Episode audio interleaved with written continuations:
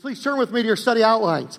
And as you turn, let me welcome the thousand plus people that join us online and also our friends in Kalispell, uh, Montana at Purpose Church Kalispell and also First Baptist Church of Arco, Idaho. We are so glad that you're joining us for our study of God's Word. Now, we are finishing up a four part series during the month of January from the book of Proverbs called Words of Wisdom.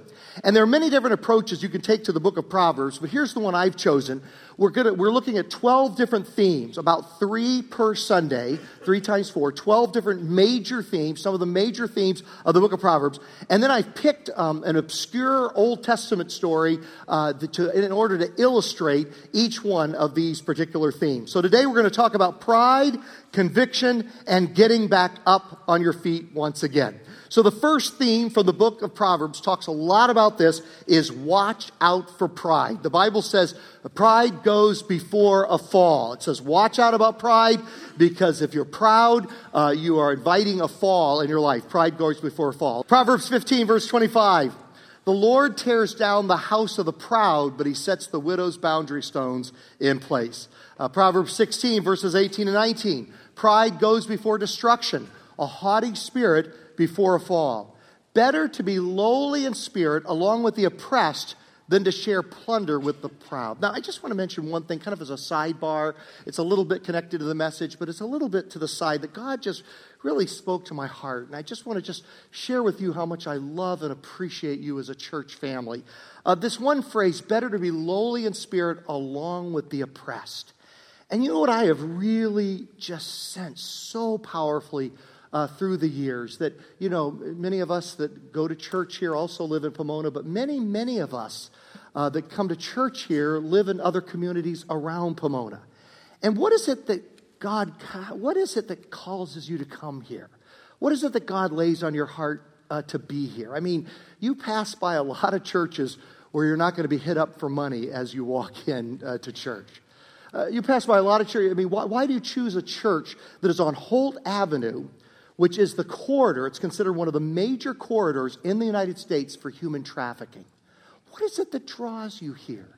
Uh, even though maybe you pass churches that you wouldn't have those particular, particular uh, challenges. What, what is it? And I think because there's a special anointing and blessing. And don't get me wrong, God calls different churches to different things, and He calls different people to different things. But He's called us to this, and He's called you to this. And I think it's because you sense there is a special anointing, better to be lowly in spirit, rubbing shoulders with the oppressed.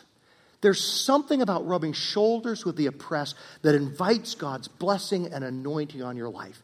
This might be my imagination, and maybe it's just because it's my home court. I don't know. But I always feel an anointing when I preach in Pomona that I do not feel elsewhere. I, I, I preach much worse other places than I do here. And you're sitting there going, how in the world could that be? We, we just can't even imagine that kind of thing. But I, I, it's, it's a crazy thing. It's almost like the Lord's anointing leaves me when I go outside of the Pomona city boundaries there. It's a weird thing. And, and, I, and I just sense, and maybe I'm wrong, but I, I just really sense this, this anointing, this blessing. Better to be lowly in spirit, to rub shoulders with the oppressed, to stay, uh, even as God blesses our lives, to still stay connected with the oppressed is something that brings joy uh, to the heart of God.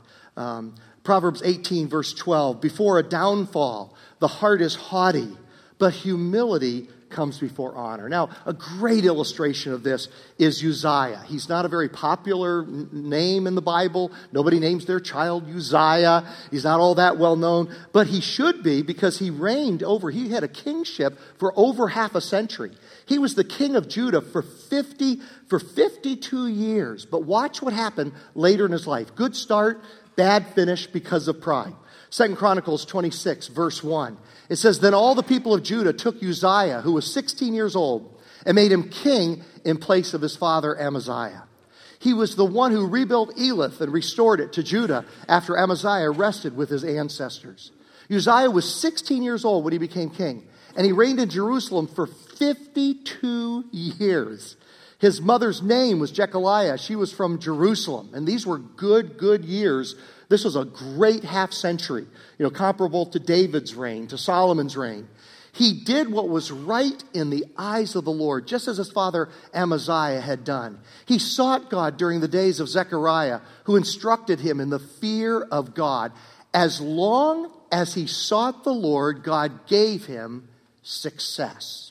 And then the next 10 verses just repeats all of his great accomplishments. He was an inventor, he was a military leader, he was an economic leader, he was a political leader. Just 10 verses of just success. We pick it up with verse 15.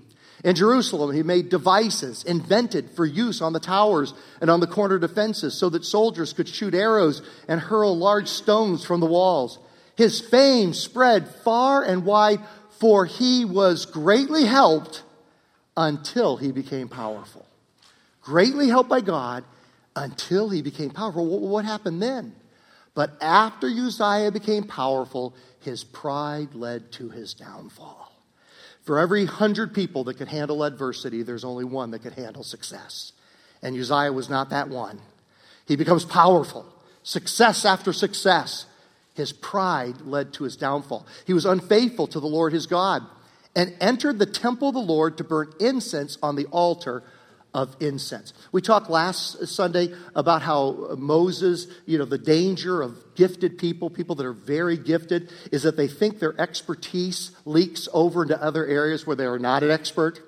And so just because you're a genius in one area, it doesn't make you a genius in all other areas. And how Moses was an awesome leader of Israel, but he was lousy at setting up a judiciary system, just terrible. And, but he was open to advice from his father-in-law, Jethro, and so it all worked out well in the end. Well, this is the same thing. In the same way, our government has three branches executive, judiciary, and legislative.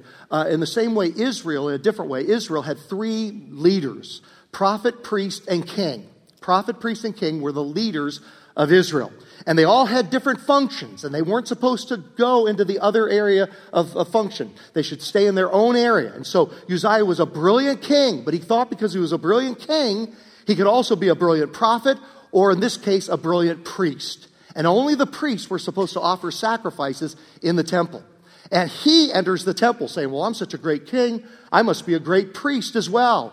And he goes in there to burn incense on the altar of incense. Verse 17 Azariah the priest, with 80 other courageous priests, they go in there to confront him. Now that takes courage. This is speaking truth to power, is what these guys were doing. Because he could have them all executed. But these 80 courageous priests of the Lord followed him in.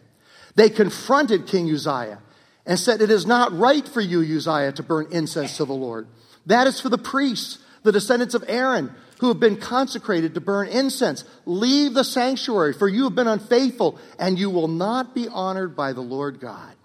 Uzziah, who had a censer in his hand ready to burn incense, became angry while he was raging at the priests in their presence before the incense altar in the Lord's temple, leprosy broke out on his forehead. When Azariah, the chief priest, and all the other priests looked at him, they saw that he had leprosy on his forehead. So they hurried him out. Indeed, he himself was eager to leave because the Lord had afflicted him. And he had this struggle uh, until his death because you got to watch out for pride. And, you know, particularly, man, this is one that really convicted me. Just watch out. I mean, there's a certain type of pride in, in, the early part of your life where you, you think you know it all and you can do it all. But there's a certain pride that leaks in at the end of your life where you think you've done it all and you know it all. And we become stubborn and we think, you know what, yeah, I, I got it all together. I, I know what I'm doing here. I'm not going to receive from other people. And so, for every stage of life, the first quarter, the second quarter, the third quarter, the fourth quarter, watch out for pride. Now, the second one, the second theme is this respond instantly to conviction. And remember a few months ago, we had a series on the Holy Spirit and how to be filled with the Holy Spirit. And we talked about the difference between being indwelt with the Holy Spirit. Every person, when they commit their life to Christ, is indwelt with the Holy Spirit. Jesus comes to live in you, and sin doesn't change that. He will be there until you go to heaven. And so sin doesn't mean Jesus leaves, then you don't sin. He comes back and he leaves, he comes back. No, Jesus is there. He indwells you, and he will stay there. But sin interrupts it, and he's no longer in control of your life. You are no longer filled with the Holy Spirit. And the illustration we use is of driving a car. Remember that car illustration we had? That when you accept Jesus, and you've seen the bumper sticker, God is my co pilot, that's not good theology. He should be your pilot, not your co pilot. And so uh, when you, you open the door, you invite Jesus in, and you put him behind the steering wheel. When he first comes into your life, you put him in the steering wheel, you're in the passenger seat. Uh, but then as you drive down the road to him fulfilling his plan and purpose for your life, after a while you think, you know what? We become backseat drivers. No, Jesus, turn here. No, Jesus, where are you going? Uh, over here. And so finally we say, I'm going to take over. So we grab the steering wheel from Jesus. He's a gentleman. He'll just slip over into the passenger seat and, and you make a U turn and begin driving in the opposite direction. Now, Christian maturity is making it as quickly as possible when you get convicted and say, Oh my goodness, I just took the steering wheel back from Jesus. And the faster you can make that decision, you instantly respond, whoop, time out, Jesus, pull over. Okay, Jesus, back behind the steering wheel again. And then you do a U turn and start going in the right direction. The more effective and productive your Christian life will be, the more distance you'll put in in the, in the right direction. How we respond to conviction determines everything, determines whether we end up in heaven or hell. Or once Christ is in our lives, it determines how many miles of our life are spent in the right direction rather than the wrong direction. And so that's why it's important to be filled with the Holy Spirit. And filled with the Holy Spirit means to instantly respond to conviction. As soon as you recognize, oh, I took the steering wheel back from Jesus again, Jesus, give it back. And I will admit, in my life, it's an every moment process through the day. Whoops, Jesus, back, back, back, back, back, back, you know. So my car goes like this, you know, all day long. But eventually, but the more you can keep it going in the right direction with Jesus under control, the more you'll fulfill your destiny. You'll fulfill your purpose and the plan He has for your life. And it's disaster to never give Him uh, the steering wheel. Proverbs 19, verse 3. A person's own folly leads to their ruin, yet their heart rages against the Lord. My goodness. Um, much of our trouble we have nothing to do with except living in a fallen world. You know, blame Adam and Eve. Um, if Glenn and Kimberly there, they would have done the same thing. At least Kimberly would have, I'm, I'm sure. And so, at any rate, yeah, yeah, that's a joke. I'm just kidding. I'm not that guy.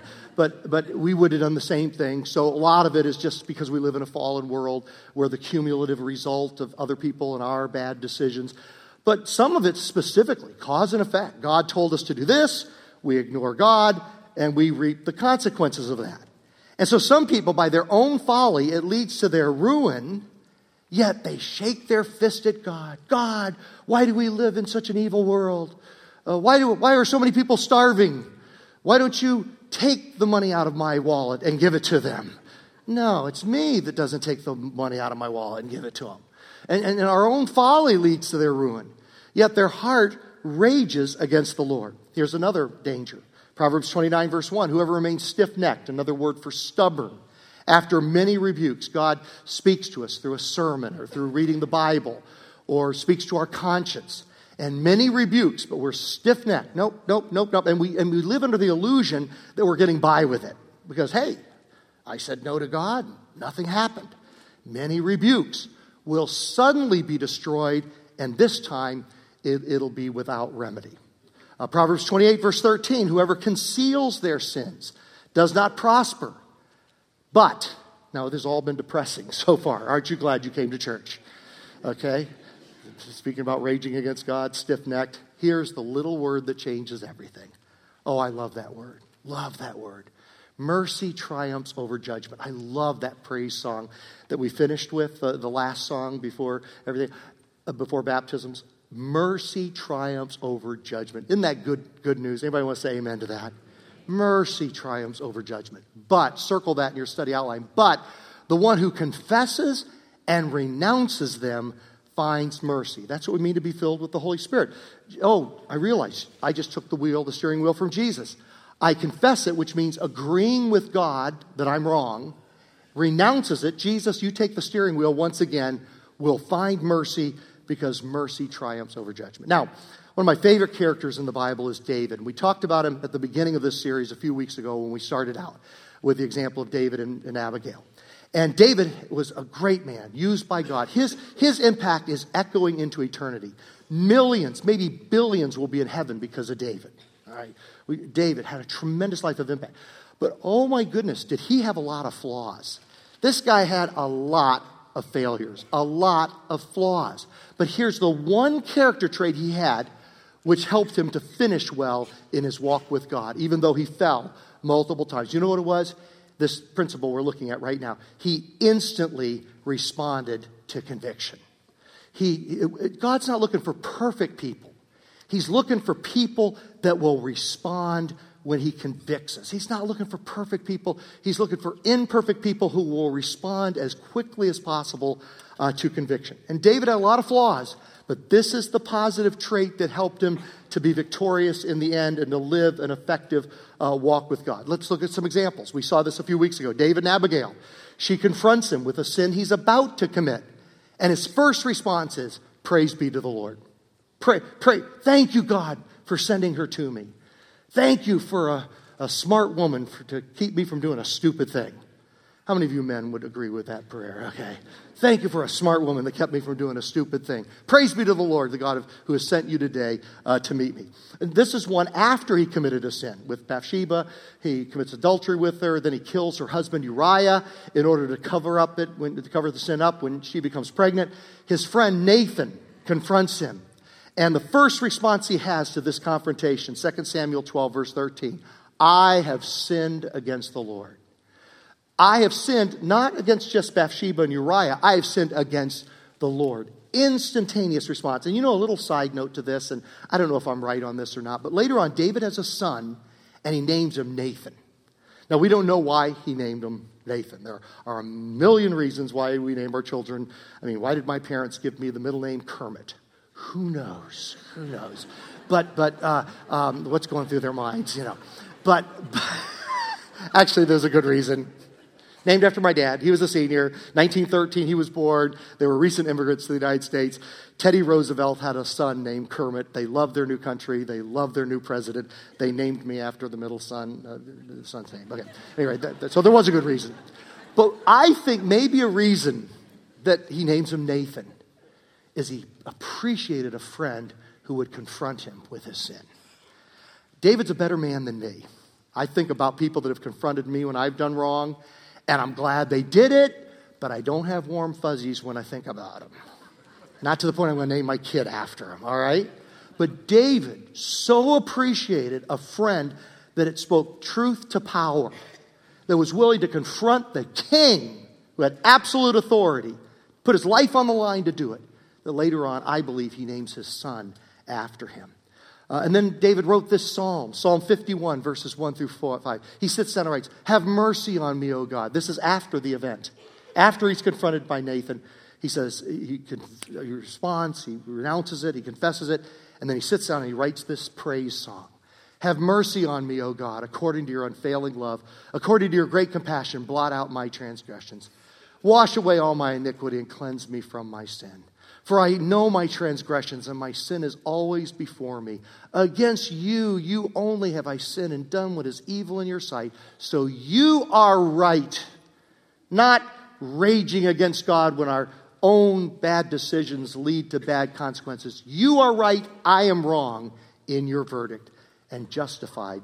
You're justified when, when you judge. And then a final example David and Joab.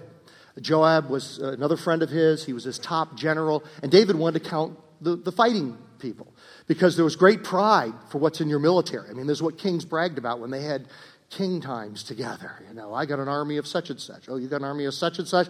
And so he was going to count all the fighting men. And it was an act of pride. And his, his general, Joab, who was not a godly man, this was man bites dog. Joab was not a godly guy. But you got to be, you got to be open. I'm off on a tangent now. You've got to be open to receiving from everybody. And sometimes you might think, oh, well, who are they to give me advice? Joab was not a, a godly guy, and yet he's right this time, and David is wrong. And he says, Don't count the men. That's an act of pride. God's not going to like that. He does it anyway. And this time, he doesn't even need Joab to confront him a second time. His conscience does it. Uh, 24, verse 10. David was conscience stricken after he had counted the fighting men. Instantly, instantly, and he said to the Lord, I have sinned greatly in what I have done. Now, Lord, I beg you, take away the guilt of your servant. I have done a very foolish thing.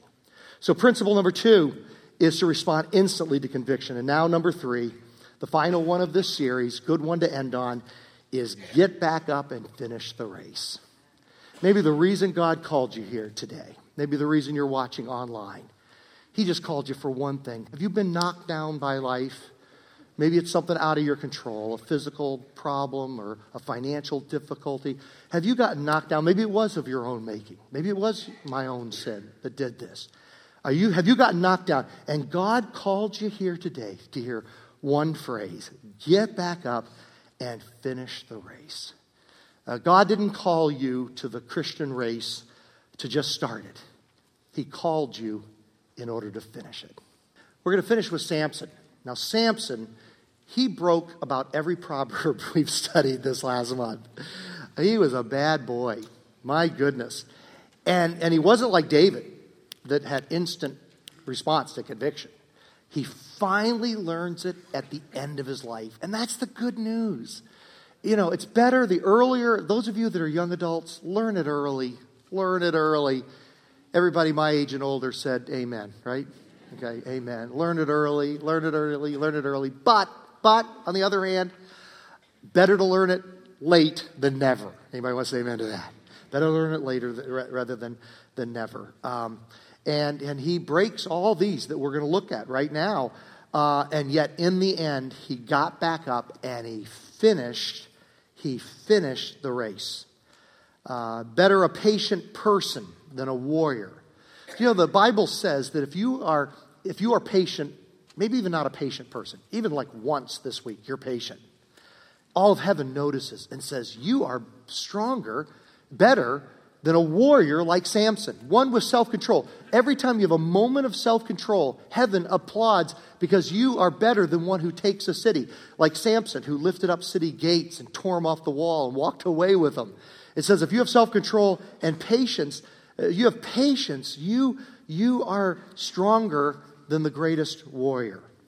A man observed a woman in the grocery store with a three year old girl in her grocery cart. As they passed the cookie section, the child asked for cookies, and her mother told her no. The little girl immediately began to whine and fuss, and the mother said quietly, Now, Ellen, we just have half of the aisles left to go through. Don't be upset, it won't be long. He passed the mother again in the candy aisle. Of course, the little girl began to shout for candy. When she was told she couldn't have any, she began to cry. The mother said, There, there, Ellen, only two more aisles to go, and then we'll be checking out. The man again happened to be behind the pair at the checkout, where the little girl immediately began to clamor for gum and burst into a terrible tantrum upon discovering there would be no gum purchased today. The mother patiently said, Ellen, we'll be through this checkout stand in five minutes, and then you can go home and have a nice nap. The man followed them out to the parking lot and stopped the woman to compliment her. I couldn't help noticing how patient you were with little Ellen. The mother broke in. My little girl's name is Tammy. I'm Ellen.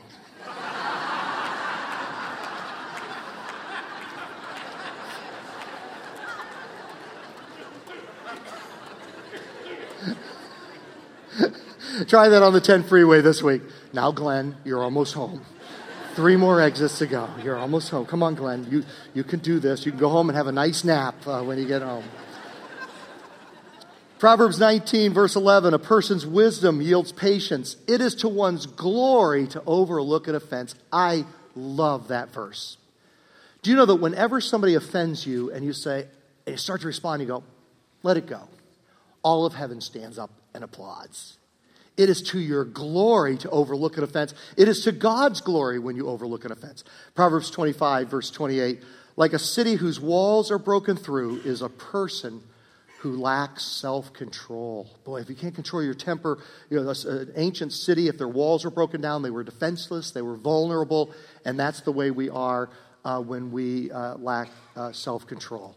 Uh, probably um, best example of this, of self control and patience, is Jackie Robinson, who God used to break the race barrier in baseball and he was a member of the Dodgers at that time, the Brooklyn Dodgers. He was a committed follower of Christ, as was uh, the president of the Dodgers, Branch Rickey, and God used Jackie Robinson to break down the, the race barrier um, in baseball. Now, sometimes God allows us to feel the consequences of, of our sin.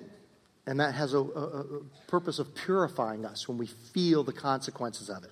Proverbs 19:19, a hot-tempered person must pay the penalty. Rescue them. This is about enabling people in our lives sometimes to continue down a path and keep bailing them out. If you rescue them, you'll have to just do it all over again. And so sometimes God allows us to reap the consequences of our actions, and it, has, it puts us in a furnace. Uh, sometimes we don't change when we see the light, but when we feel the heat. And so He puts us in a furnace, and, and in that furnace, it removes the impurities. Proverbs 25, verse 4 remove the dross or the impurity from the silver, and a silversmith can produce a vessel. Now, here's the great last uh, verse in Proverbs that we're going to look at, and then we're done. Proverbs 24, verse 16. For though the righteous fall seven times, they rise again. Maybe God called you here this morning just to hear that, that one verse. Though the righteous fall seven times, they will rise again. Not just seven times, 700 times, 7,000 times. I fall seven times in a day sometimes. Okay? But though the righteous, when the wicked stumble, they, stay, they fall down and stay down. But the righteous, as we fall down, we reach up and grab the hand of Jesus, and he picks us up again and again and again. And just like the runner from Tanzania, we finish the race. We may not sprint through the finish line, we may hobble across with bandages all over us, but we do finish with God's help. Um, I encourage you to read the story of Samson on your own. I want to have time for an extended time of worship and for us to do some prayer and that kind of thing. So, praise band, you can come on up right now. But I was listening to um, a great uh, song from Casting Crowns. They're a great uh, Christian band. And, uh, um, and there was a line in their song, and again, maybe the whole reason God brought you here today is just to hear the line from this song. It, it, it really ministered to me. When you think your life is falling apart, it is actually just falling into place. With God behind the scenes, with God controlling things, with you turning over to God when you fall down, instantly responding to conviction, instantly calling out to God when you fall down. Maybe this morning you think that area of your life or your life in general is falling apart. But maybe, just maybe, God is working behind the scenes and it is not falling apart, it is just falling into place.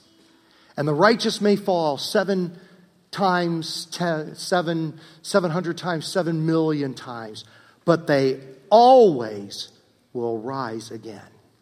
And God is calling out to you, rise. Rise, my child. You got knocked down, but I invited you here to, to hear this word. Take my hand and get back up to your feet once again. So, we're going to close with a couple of worship songs. And as we're doing this, I'm going to have some of the pastors that are going to be here at the front.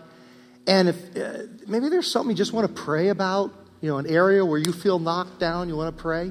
Maybe you want to come forward to say that you want to follow Jesus. You want to start that race with Him and receive Him as your Lord and Savior. You want to open the car door and have Jesus come in and take the steering wheel. Maybe you're convicted about something through Proverbs and you say, you know what, Lord, I want to turn this area uh, over to you. Like I said, that I'd been really convicted about the story of Uzziah. And so as I'm up here, I'm going to like turn that thing over uh, come to the altar, come to God's altar, and turn that thing of, of pride and, and, watching out for that later in life uh, over to Him. Or maybe you just feel knocked down in an area and you just want to come forward and have a, a pastor privately and personally, quietly uh, pray with you during this worship time in order to encourage you and, and say, God, I'm crying out to you. I want to get back up on my feet once again. So let's stand together and please don't be shy. Uh, grab a hold of the opportunity. The pastors will be here at the front and they would love to pray with you if that in any way would be an encouragement to you.